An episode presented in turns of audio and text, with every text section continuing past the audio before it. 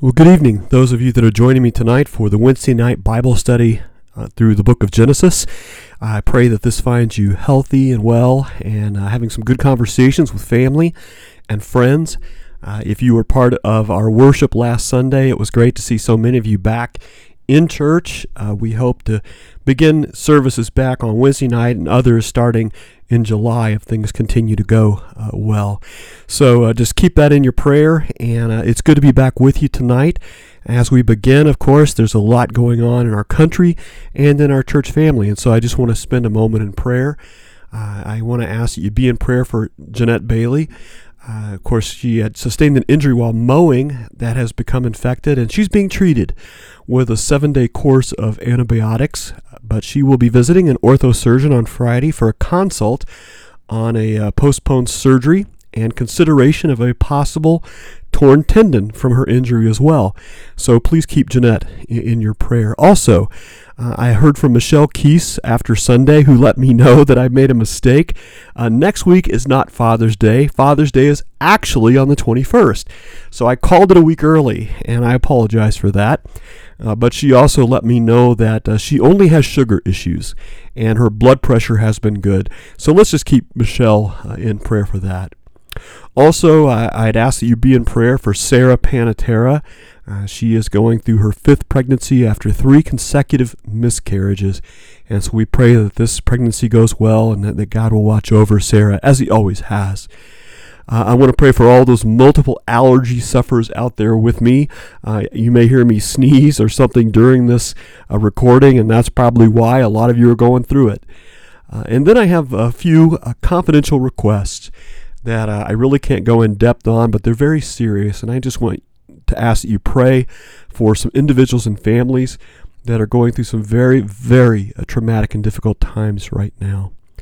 Uh, many of you have family in the Midwest and out west, and you know that tropical depression Cristobal is uh, dumping heavy rains and causing a risk of flooding across the plains and the Mississippi Valley, uh, all the way up to us and the Great Lakes. And so we want to be in prayer for those in the path of the storms uh, that are coming. Uh, of course, I record this on Tuesday afternoons, and so uh, you probably already have the result of the prayer that you're praying, but we still need to be in prayer. Uh, also, uh, today is the day that George Floyd was buried in a private ceremony in Houston. Uh, I was reading a blog a couple of days ago from Bob Russell, and he asked the question I thought was very relevant. He says, Have you ever witnessed a heated argument when both sides are shouting at each other and no one's listening? While one person's ranting, everyone else is thinking about what they're going to say as a counter argument. Uh, the shouts get louder, the wounds get deeper, nothing positive is accomplished. And, and that's a great description uh, sometimes of where we are as a nation today when it comes to racial and political issues. Uh, the, no one that I've heard has disagreed about the unjust, brutal treatment of George Floyd. But uh, that we all know that kind of force ha- is unnecessary. It's got to stop. But now uh, you hear shouting and public protest in riots. They're doing a lot of physical damage. Uh, social media posts are just uh, nauseating, actually, to see go back and forth. And there are heated conversations about defunding the police and the needs for justice and order. And you get the sense sometimes that nobody's really listening to the other side. Um, there's a lot of exaggeration out there, and uh, Mark Twain once wisely observed anger is an acid that does more harm to the vessel in which it's stored than to anything on which it's poured. And there's a lot of acidic things happening in conversation now. And I think it's time to do what the scripture says and be quick to listen, slow to speak, and slow to become angry. That's good counsel. Uh, you know, in the earliest words of Scripture, God said, Let us make mankind in our image. Uh, let them reflect our image in nature and be responsible to manage the fish of the sea, the birds of the air, the cattle and all the earth, uh, everything that moves on the face of the earth. And if we would start to think of each other as being made in the image of God, racism would have no place. Uh, men would not abuse their spouses. Children would not be abusive to their parents and vice versa. Employees would not neglect uh, their employers and vice versa because we all would look at each other as those that carry the divine image within them. And so I think if we just return to what God's design was, how much better off we would all be. So if you would, let's uh, just begin our study tonight uh, and go to the Father in prayer. Heavenly Father, we come before you as one who sees everything, who has taken all into account that is said and done, and even all that is thought and never spoken or acted against. Father, the way we see our nation today is only a small portion of what you see. And I just ask that you give us a path to be blessed because of our trust and our dependence upon you. Lord, for all that is unpopular in following you in our society today, we just thank you that we are considered worthy of suffering because we wear your name. But we also know the only way for this nation to flourish is to return to you. And so, Father, we ask that you would just let your righteousness be our hunger and our desire, that you would work in us, Father, to make a difference uh, in our own families, in the churches that we worship at, that, Father, we would begin to see sin for the ugly thing it is, uh, not just to our own soul, but the disgrace to any people. And I just ask that you would help us to abandon uh, the rhetoric, abandon the, the evil that's in our world, and turn to you humbly and look for your blessing. Uh, Father, our strength as a nation is not found in law enforcement or military strength. Our strength as a nation is found in the righteousness of its people and its government and its military when they look to you. So, Father, help us to honor you in all things and look to you for protection. Uh, I ask that you would be the one to guide minds into wisdom and to understanding of one another. And I ask that you would be uh, the answer for the needs of our individual lives and, and our hearts as well. Father, help us to fight the good fight. Help us to believe the truth of your word. Uh, give us courage to resist temptation in our life, uh, in our minds, and in our hearts so that we can worship you wholly with everything. Father, help us to do battle with the things that we need to do battle with, but only with the weapons that come from your word and only with the message that transforms us first, and then that we can see it transforming the lives and the, the good of those around us. Father, don't let us be overpowered, but help us to be faithful and stand up uh, for you and for believers of every generation. Father, we love you. We thank you so much for the grace that you provide and a wisdom and a, and a knowledge that is so much more uh, purposeful, so much more strong and courageous than anything this world could offer. You are the sufficient one. Uh, you are more than adequate. You're above and beyond to guide us through whatever we face, uh, individually, as a church, as a nation. Help us to believe, help us to trust, help us to obey, help us to follow you in all things in Jesus' name. Amen. Well, today, if you have your scripture with you, I'm going to ask that you turn in the Old Testament to Genesis, the sixth chapter. Uh, last week, we ended talking about uh, the lineage of Adam to Noah and what the value was of having those lineages in the Bible that, of course, ultimately lead us to the one and only Jesus Christ, the, the promised Messiah. But I love uh, how it ends uh, in chapter 5 with Noah at 500 years of age becoming the father of Shem, Ham, and Japheth. And yet, to, to be a father at the age of 500, I, I could not imagine what that would be like. But uh, as much as I love being a, a dad, uh, you know, as you look forward, uh, maybe some of your Bibles have those little titles over the chapters, you know we're going to be talking about the flood. Uh, of course, it would happen around 2348 BC. Uh, we're talking about a year long global catastrophe that would destroy the world, that would reshape continents, that would bury billions of creatures, and uh, lay down the, the rock layers that we see today. It would be God's judgment on man's wickedness, and only eight righteous people and representatives of every kind of land animal would be spared aboard that ark. But we begin with a very interesting group in uh, Genesis chapter 6, verses 1 through 4, that we just need to look at briefly here. And I'm reading from the New International Version. Uh, some of you will have a slightly different version, and it may raise more questions. And I want you to feel free, uh, if you have any questions about this, to shoot me a, a, an email or a text uh, at my phone at 925 6039 or at bill.warax at gmail.com. But uh, Genesis 6 1 says, When human beings began to increase in number on earth, and daughters were born to them, the sons of God saw that the daughters of humans were beautiful, and they married any of them they chose. Then the Lord said, My spirit will not contend with humans forever, for they're mortal. Their days will be a hundred and twenty years. The Nephilim were on the earth in those days, and also afterward, when the sons of God went to the daughters of humans and had children by them. They were the heroes of old, men of renown.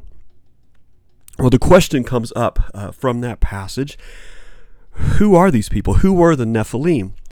It, came about as men began to multiply on the face of the land. And the word sons of God there, the B'nai Elohim, they saw the daughters of men were beautiful and took wives for themselves, whomever they chose. Later on, if you read in the, in the Old Testament, in Numbers chapter 13, uh, beginning in verse 30 through 33, Caleb would quieten the people before Moses. So we're talking generations later in Numbers 13, verse 30, and say, We by all means should go up and take possession of the land, for we can surely overcome it. But the men who have gone up with him said, We're not able to go up against the people. They're too strong for us. And they gave out to the sons of Israel a bad report of the land that they had spied out, saying, Well, the land through which we've gone, in spying it out, it is a land that devours its inhabitants. And all the people whom we saw in it are men of great size. There also we saw the Nephilim. The sons of Anak now are part of the Nephilim. And we became like grasshoppers in our own sight and so we were in their sight. Well, let me, let me try to describe this a couple of different ways. Uh, Genesis 6 and Numbers 13, one before the flood, one after the flood, will list the Nephilim. And they have been the center of discussion since, the, since this was recorded, honestly. At this point, uh, the sons of God are still being debated today. Uh, there's even a, a view out there that's a popular unbiblical view that we're talking about aliens. But I'm going to leave that to the Discovery Channel and all those shows to talk about that.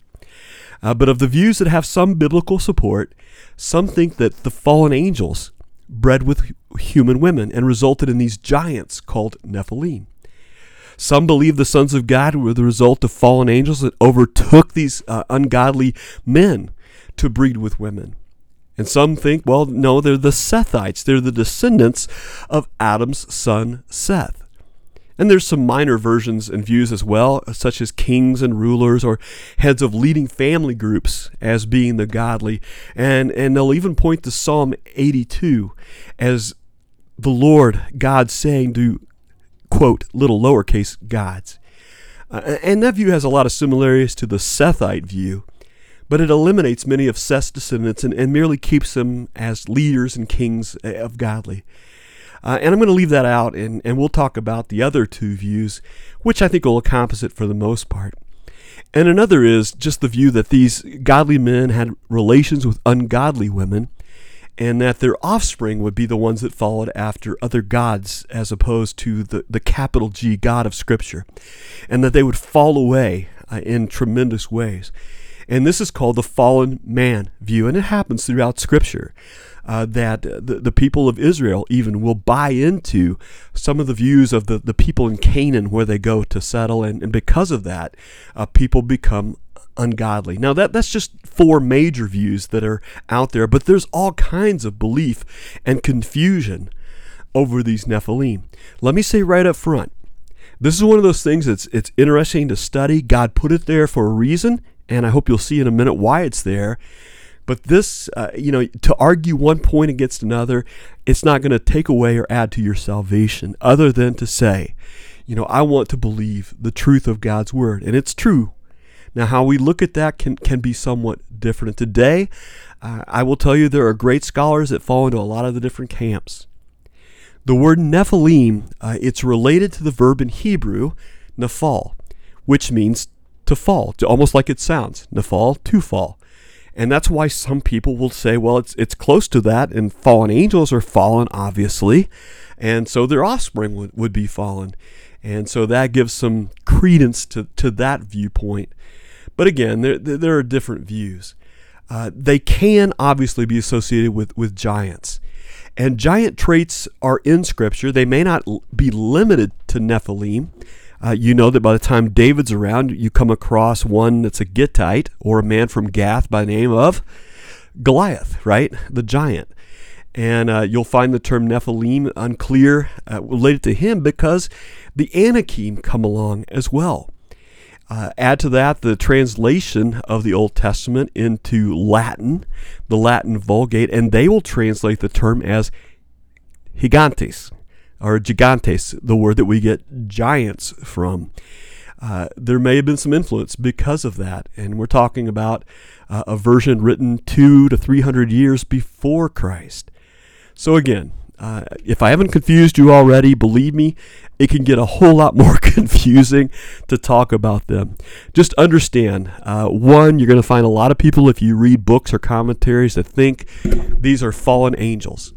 That Satan and his fallen angels breed with these human women, and they have these offspring called the Nephilim. Uh, it is one of the most popular views, and it stems from angels that are called sons of God too in passages like Job 1 6 or Job 2, verse 1, uh, Job 38, verse 7. And in, in fact, if the Nephilim were indeed half human, half fallen angel, it would give great understanding to the many ancient religious views after Babel and the views of gods and demigods and so on. Uh, I can't speak to that. I'm not a person of world religion. But again, as, as I already stated, Nephilim, it's related to the verb meaning to fall in Hebrew. So you'll you'll find people that believe that, and they may even point to two passages in the New Testament. Uh, 2 Peter 2, verses 1 to 11, or the little book Jude that we already read, uh, verses 4 through 8. Fallen angels under Satan, you know, they will say possessed men cause them to breed, and, and, and you'll find that view. The other one is that the fallen angels overtook men. It wasn't the angels themselves, but rather that possession that I just mentioned that, that caused these men to breed with women. Uh, the sons of God would be men who demons would inhabit. And unlike that previous idea, this one holds well, the offspring aren't a mix of, of angel and human. They're all human. They're just by demon possession, basically. Uh, it is possible for men to be overcome by Satan in Scripture and demons. Uh, look at the influence of people like Judas in Luke 22, verse 3. Uh, demons often enter into people, like the story that we see in Mark 5 15. But the question really is this then would such people, overtaken by demons or fallen angels, would they warrant a title, sons of God? Mm, I don't think so. Uh, in the gospel accounts, many people are overtaken by demons, but never once are they called sons of God. Uh, other biblical passages, they don't mention people who, or they, they do mention uh, people overcome by spirits and demons, but they don't call them either sons of God. Uh, then there's the, the Sethite view. Uh, and the view, view of this is that the sons of God were literally the godly line from Adam to Seth down to Noah. And the Nephilim are just the fallen children who would follow after false gods. And it's probably the second most popular view of who this could be. Uh, it appears to the context of Genesis 5 that we just talked about, uh, this godly line of Seth. It mentions the Son of God Nephilim next, so it naturally follows literary in the context. That's what it would what it would be. Uh, and again, a variant of that is well, these are probably kings or, or rulers, and that might have some support, uh, such as you know again Psalm 82, verses one through six. But in, mo- in both cases of these Sethite views, it's assumed that there's a godly lineage from Adam to Seth and followed down to Noah. And we looked at Adam to Seth to Enosh, Kenan, Mahalalel, Jared, Enoch, Methuselah, Lamech, and Noah. Uh, these are the sons of God in the previous chapter. And their sons would begin to marry ungodly women or daughters of men. And their children would follow after false gods and reject uh, the one true God. In other words, uh, whether you think of them as backsliders or people who just bought into the materialism of the world, they fall away from God. Hence the word Nephilim, again, from that verb to fall. They fall away from the truth that we're told uh, in Genesis 5 and earlier about who we were created. Now, the last view is, is that these are fallen men. And if you think about it, some of the men listed in, in the Bible from Seth's line, and probably some other lineages as well, they're called sons of God in keeping with the literary context. So the sons of God are merely godly men of the time. And, uh, and maybe we're just not taking this far enough. The Hebrew word Nephilim again means to fall. And for example, we know Cain fell away. Lamech, the descendant of Cain, uh, and many other men and women had fallen away. And these could b- basically be people that had fallen or turned from God in a severe way. And that would make sense as to why some of Canaan's descendants, uh, the descendants of Anak, the Anakim, were Canaanites in, in Numbers chapter 13. All right. So, again, if it confuses you, I apologize for that. But those are the four basic views of this. I think it does uh, merit that all through Scripture in the Old Testament, you're going to find giants uh, coming uh, up in discussion and people that they meet in Philistia. You're going to meet one that has a bed of iron, which was a very rare thing. Uh, but it, it, describes its length, and you've got Goliath, who's over nine feet tall. And for whatever reason they, they're there, they're certainly giant type people. Uh, okay, so now the reason they're mentioned, what does this have to do with me? You know, why do I need to know this? Well, God's explaining what's happening as mankind exists and they start to multiply and fill the earth. Their goal is to manage creation. Their goal is to exhibit the image of God wherever they go. But that image is distorted by sin. And it goes from bad to worse and worse. And so we get to verse 5, and it gives a justification for God's response. Verse 5 The Lord saw how great the wickedness of the human race had become upon the earth. And again, I'm back in, in Genesis 6, verse 5.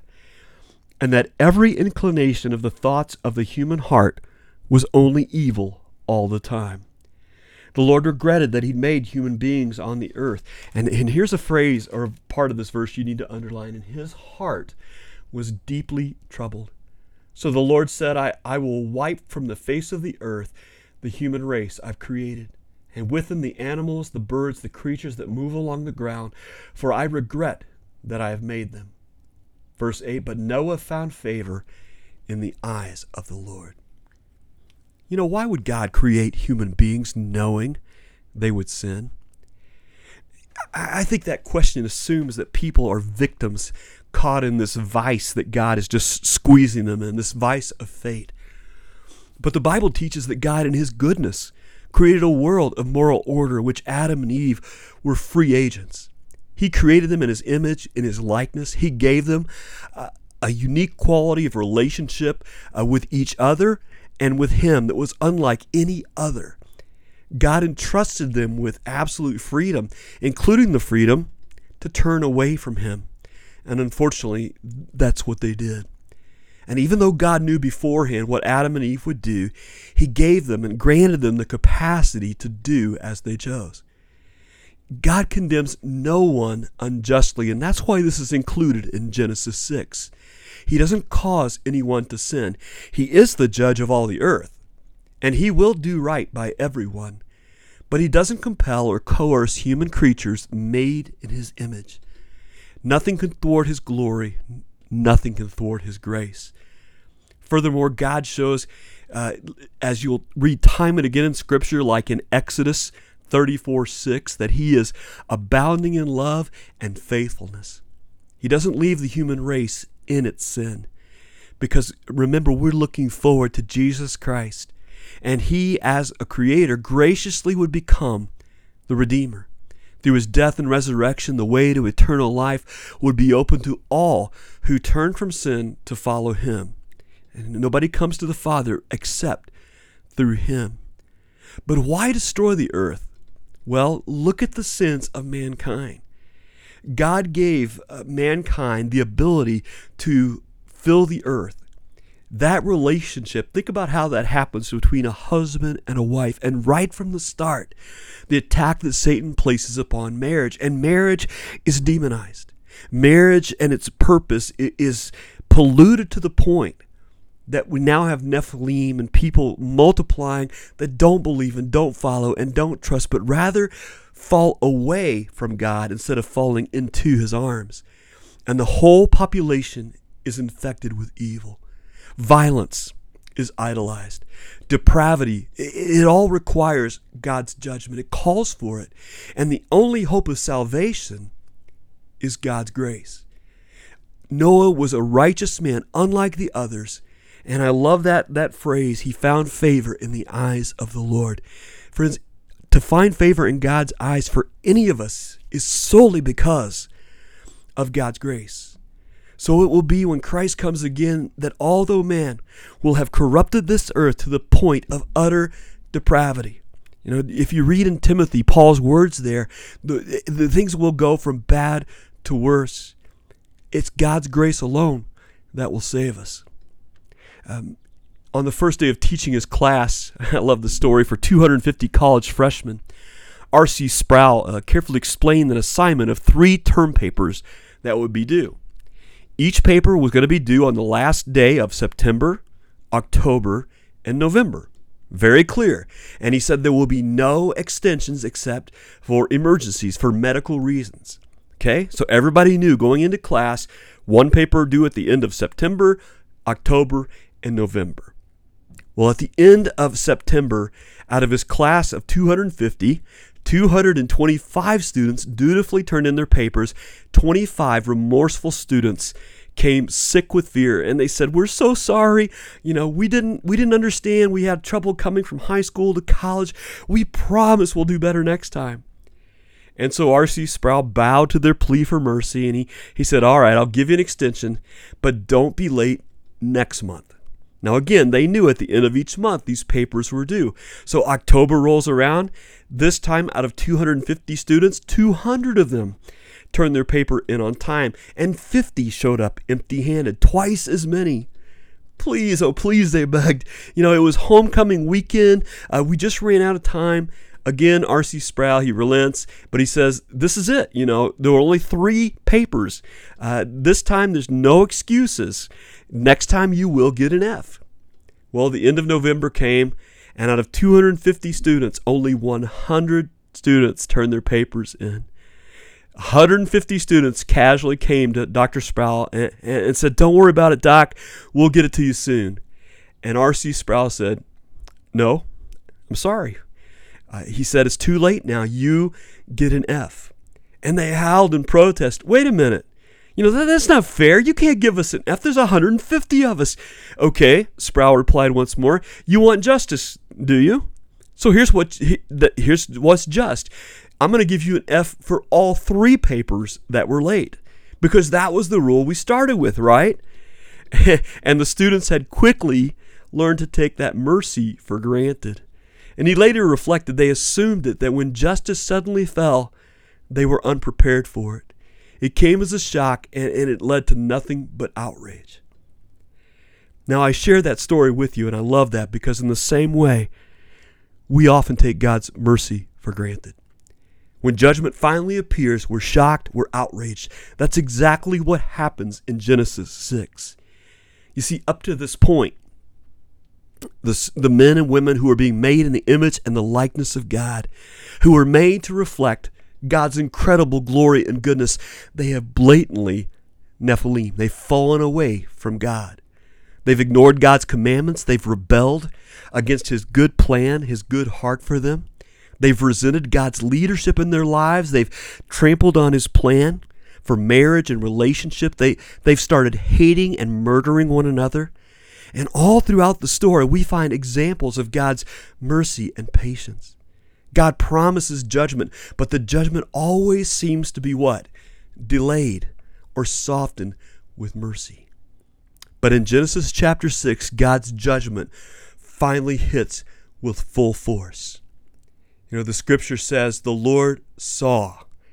The last time we saw that phrase was back in Genesis 1:31 when God saw all that he made and it was very good. And now we've moved from God saw that it was very good to God saw how great man's wickedness had become.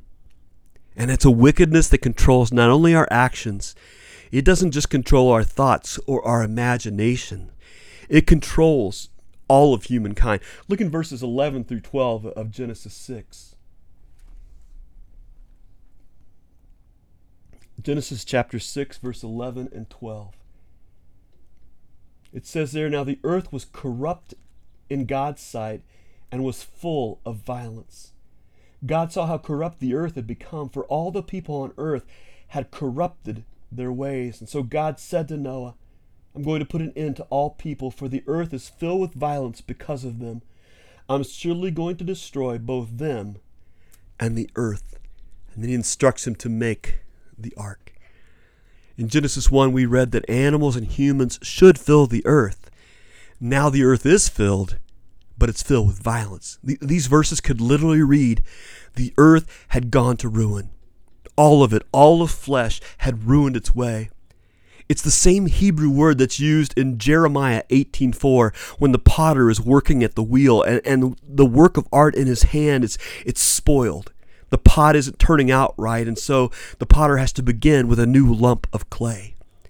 In other words, when God sends the flood, it's merely time to start a new creation. He, he's judging something that's just been ruined. That story has a dim view of the human heart, doesn't it? One Bible scholar said the question is not whether people are nice, but whether in the deep places of life, human persons and human community are capable of saving themselves. Can we transcend calculated self interest, which invariably leads to death?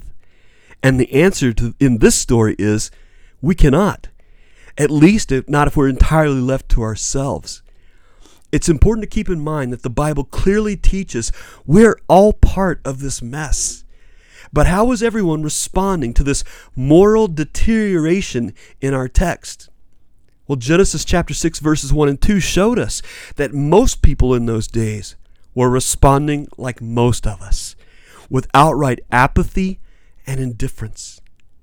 Most people have taken these verses as an introduction only to the flood story, but there's a more straightforward explanation. These verses are more appropriately tied to the end of Genesis 5 rather than the beginning of Genesis chapter 6. You see, Genesis 5 begins like this This is the written account of Adam's line. When God created man, he made him in the likeness of God. He created them male and female and blessed them. And when they were created, he made them male and female. He called them mankind. So, who are these sons of God and these daughters of men in Genesis 6? They're people that are doing life just like us. They're getting married, they're having kids, they're raising a family, they're doing business, but the storm is brewing and they're all entirely oblivious to it. Jesus puts it this way in Matthew 24, uh, verse 37 to 39, if you want to flip ahead there. Matthew 24, 37 through 39. Jesus says, As it was in the days of Noah, so it will be at the coming of the Son of Man. For in the days before the flood, people were eating and drinking, marrying and given in marriage, up to the day that Noah entered the ark, and they knew nothing about what would happen until the flood came and took them away. Wow, they were just like us, stuck in the everyday nature of life, knee deep in racism, in trivialities, and any vision of something great, wonderful, and beautiful in their own eyes. And I'd argue that we have it much worse because our lives are cluttered with distractions and media and trivialities. And we as a culture, we are amusing ourselves to death. We are the people that have professed Jesus Christ as Savior and Lord, but we've allowed our lives to become so awash in the trivial meaningless conversations and fights and agendas and reading and playing and views of God. And we're all guilty of massively amassing it. But I hope that you've, as a Christian, have, have come to the senses to say, I don't want to live a trivial life anymore. I don't want to trivialize my faith. I don't want to trivialize God. I don't want to trivialize anything because life is meant to be this grand adventure with God knowing Him, pursuing Him, living passionately for God and with God, caught up with God's mission for the world, just like Noah. I want to be one that's, that's approved unto God. And that desire, friends, um, even in Matthew 6:33, to seek first the kingdom of God, it should seize us, it should compel us, and it should burn within us so that the trivial stuff still exists, but it gets a lower level of focus every day on our agenda. Well, this passage says the human race had taken a massive turn for the worse. In Genesis 4, I mean, we saw the trend towards violence and brutality and arrogance between Cain and Abel, but nobody seemed to care. Nobody stopped to remember the glory of the Garden of Eden. No one had a hunger or a thirst for the beauty or harmony that used to exist. Everybody was accommodated to the ugliness, the disharmony, the violence, the brutality, the, the human arrogance and hatred. Everybody had gotten used to it. Everybody except for God, that is. And Noah. Now I told you to underline something, and I, and I think I think again this bears repeating. Friends, when, when I told you at the end of verse 6 there, when it when it said, excuse me, the Lord regretted he'd made human beings on the earth, and the heart of God was deeply troubled. Eh, do you see God's response? He, he says, I'll blot out man from whom I've created on the face of the earth. You know, the Hebrew word for blot out is to erase by washing, and that's why some of your translations will, will change that. It's a total cleansing act.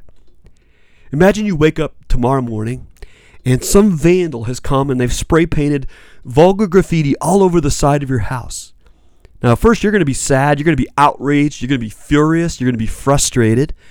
Later in the day, you're probably going to take a power washer or you're going to have to go rent a, a sandblaster and start to clear it off. Well, that's the way God feels about his creation. But there's one crucial difference in this scene from Genesis. This isn't just surface graffiti. This is a mold that has crept into the wood, into the, the sheetrock, the flooring, even the furniture and the clothing. And in that case, all you can do is tear the house down and start over from scratch. You see, God will judge our sin. He'll judge our violence and indifference because God is not indifferent. He's passionately procreation. He's passionately pro life in the broadest definition of those words. God's heart is for us. He doesn't like our destruction. He doesn't like seeing his good creation marred or his good plan scrambled in our lives. Most of us like hearing about God's love and grace, but, but what kind of God never fights against wrong? What kind of God would watch evil triumph over good and just turn a blind eye to violence and brutality and arrogance and apathy or, or just throw up his hands and say, well, whatever, you know? The Bible has so many examples of God's mercy, but mercy is never automatic. Friends, God's judgment is as real as His mercy. And that's exactly what some of you have come to expect from religion. Or maybe you've come to expect it from churches you've been at or the Christian faith. We screw up, God judges us. Now, some of you might be thinking that that's exactly why I don't come to church.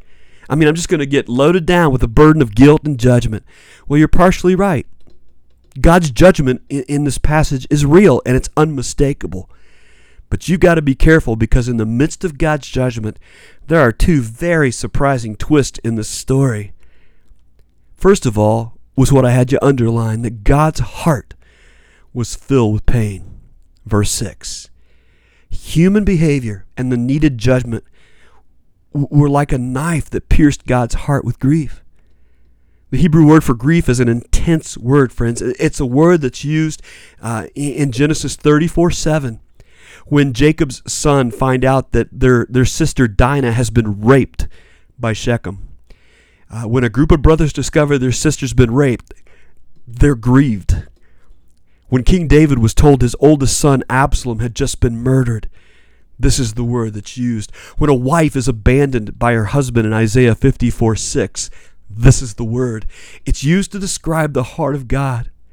God looks out at the broken and fragmented creation that he loves so much, and he grieves as if his sister has just been raped, or his son has been murdered, or his wife has just deserted him. In the Bible, our God feels. Friends, when God appears in human flesh, in the person of Jesus, he demonstrates in the flesh the vulnerable heart of God, and to the point that the spear of Longinus tears into his physical heart, and blood and water pour forth. There are two occasions in the gospel accounts of Jesus when he cries on behalf of other people. On one, he's standing at the gravesite of a good friend in Lazarus. And we have the shortest verse in the Bible Jesus wept. Why? Doesn't Jesus believe in the resurrection? Doesn't Jesus know that he's going to be victorious over death? Of course he knows. But he also knows about life in a fallen and fractured world. He knows that life and death always hurt. And so he stands by a friend's grave and he cries. On another occasion, he rides into the city of Jerusalem on a donkey, surveying the great city that has rejected his coming. His heart breaks, and he says in Luke 19:42, "Oh Jerusalem, Jerusalem, if you even you had known on this day what would bring you peace, but now it's hidden from your eyes." And Jesus wept again, convulsive sobs of grief, as the Greek indicates. I'm so sorry for what's happened to you. No one should be treated this way. Friends, has anybody ever wept with you and for you? Has anybody ever looked into the broken things of your life and expressed grief? It's easy to avoid a God that's always angry and always disappointed with you. But what do you do when you recognize a God who weeps, a God who stands beside your graveyard, a God who surveys your life and your tears, a God who hears the doctor's diagnosis. Friends, that's the God you will find in the Bible. And that kind of God provides a way out of the mess. That's the first surprise in our text. You, you can't avoid God's judgment. But in the midst of judgment, you find a God with tears streaming down his face. But then in the midst of judgment and cleansing, you also find God making a way out. Genesis 6 8, but Noah found favor in the eyes of the Lord. You see, in the person of Noah, you find in the midst of judgment and cleansing, there's grace. You know what grace is, right? I mean, grace is, is receiving what you don't deserve as a free, lavish, over the top gift. That's what Noah found. The order here is important. God's initiative of grace comes before Noah's righteousness. God finds Noah before Noah finds God. In the midst of this mess and darkness and violence and self destruction, God reaches out his hand to Noah. He's not a powerful person, he's not a famous person. He's just an ordinary guy, but God chooses him anyway. That's how grace works.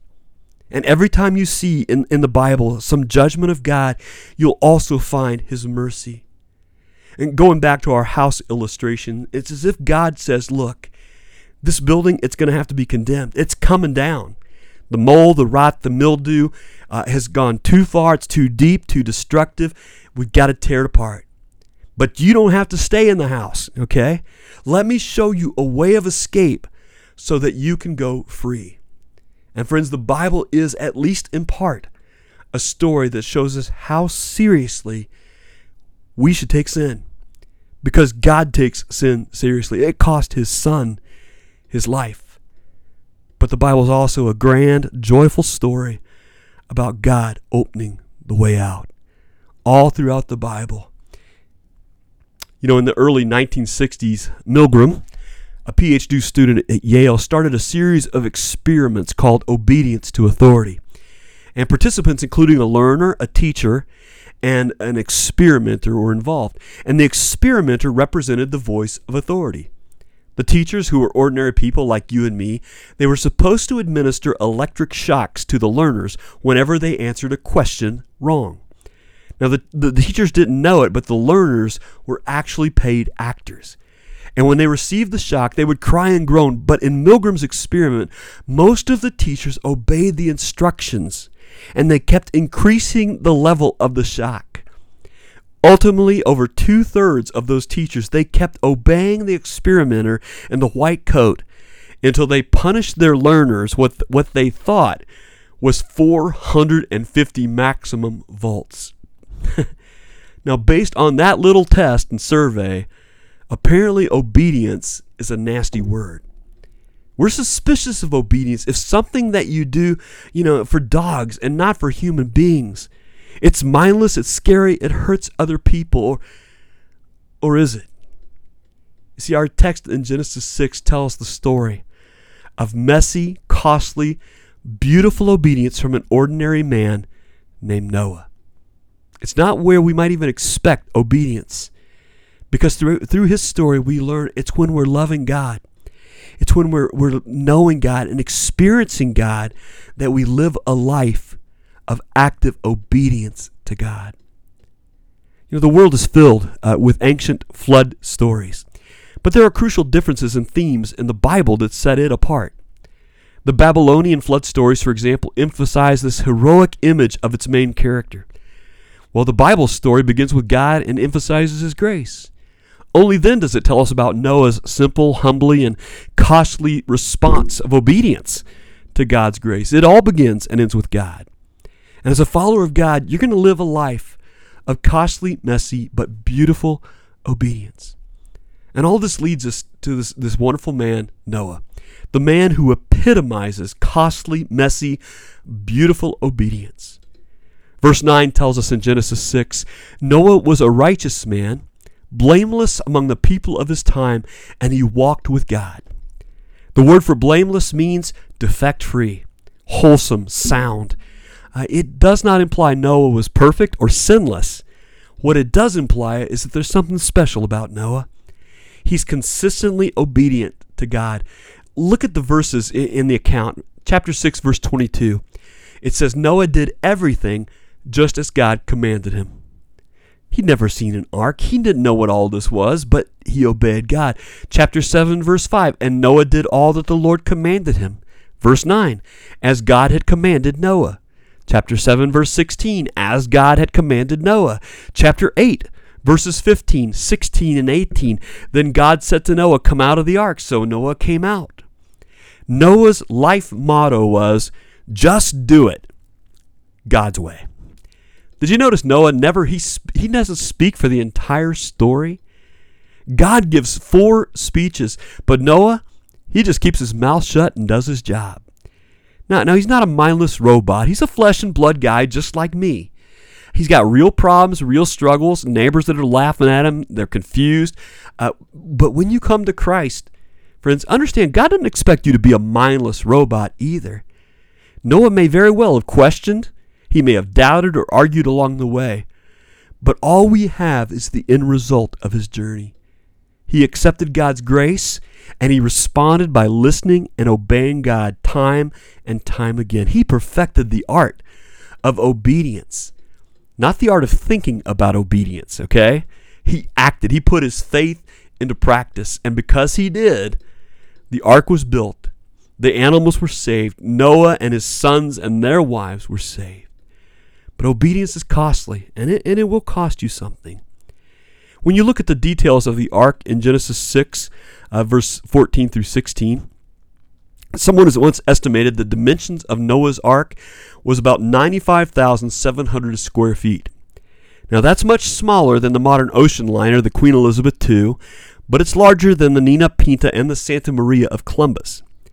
The length of 450 foot equals one and a half American football fields. So we're talking about a massive project. And if you've ever been down to Hebron, Kentucky uh, to see the Ark there, that's a great thing to see, I understand. Haven't been there yet myself, been driven past there many times. I've been to the, the museum there, but never saw the Ark. Want to do that. Uh, but imagine what obeying God would cost Noah. I mean, this is not a hobby that you do after work. This is going to consume his time his money, his energy, his life, and that of his kids. See, when you're in love, it affects everything about you, and obedience is the flow of God's love in your life. Your faith should cost you something. If it doesn't cut into your lifestyle, if it doesn't cost you anything, is it really faith? Jesus said, if you're going to follow me every day, you have to pick up your cross. You know, consider the cost, pick up the cross, and follow me. When King David entered a, worship service, he said in 2 Samuel 24 24, I will not offer to the Lord my God offerings that cost me nothing.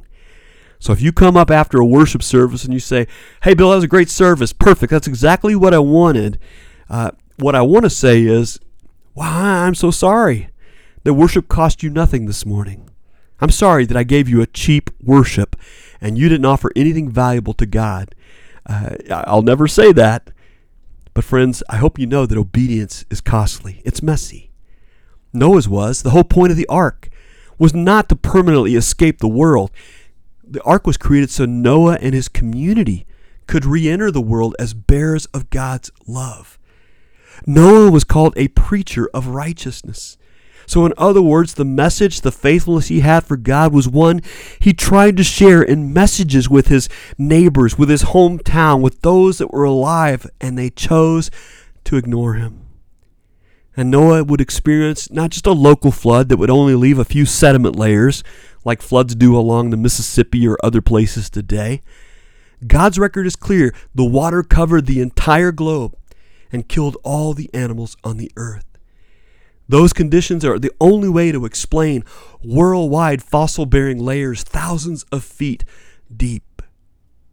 Geologists repeatedly discover the, the catastrophic effects of local flooding on the Earth's surface, and it results in the same conclusion every time. Substantial amounts of water have the same geological effect in a short period of time even laying down rock layers that hypothesized millions of years of slow moving water could have. So the Grand Canyon and all the art, the, the, the, the architecture of nature has an explanation in the flood of Noah. And like people do today, almost certainly, uh, the people of Noah's day, they were, they were busy building their lives of pleasure. They didn't care that judgment was coming. But again, uh, you know, and if you want to read forward, you can go to 2 Peter chapter 2 verse 5 and there Noah is described as this preacher of righteousness.